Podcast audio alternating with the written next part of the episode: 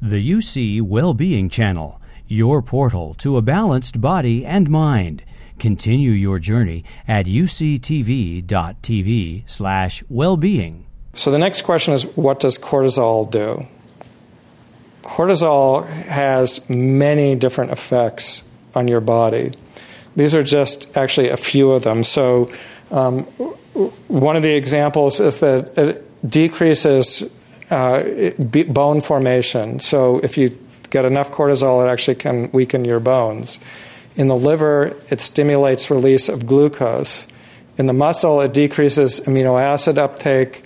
In the pancreas, it has effects that counteract the effects of insulin. So, insulin drops down glucose.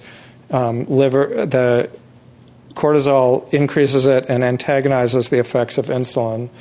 And finally, it actually has some pretty complicated effects on fat tissue. Initially, it promotes the breakdown of fat. It also ultimately over time can promote deposition of fat in different places.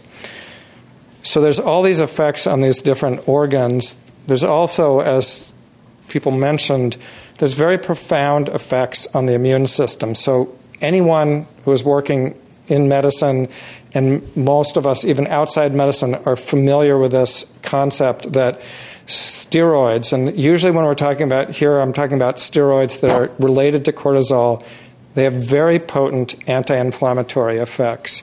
They're used all the time in medicine because of that. Um, and they affect all these different, these are different kinds of immune cells in fairly complex ways. The overall effect, particularly in high doses, is to decrease inflammatory responses. But as just a note on how complex this is, this is a macrophage here, so a very key part of the immune system.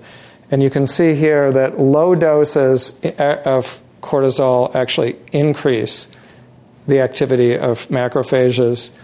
High doses decrease. And that's actually true for some of the other cells. You need enough cortisol to get some of these cells really mobilized, but higher levels have the opposite effect and start to downregulate those cells, make them less active.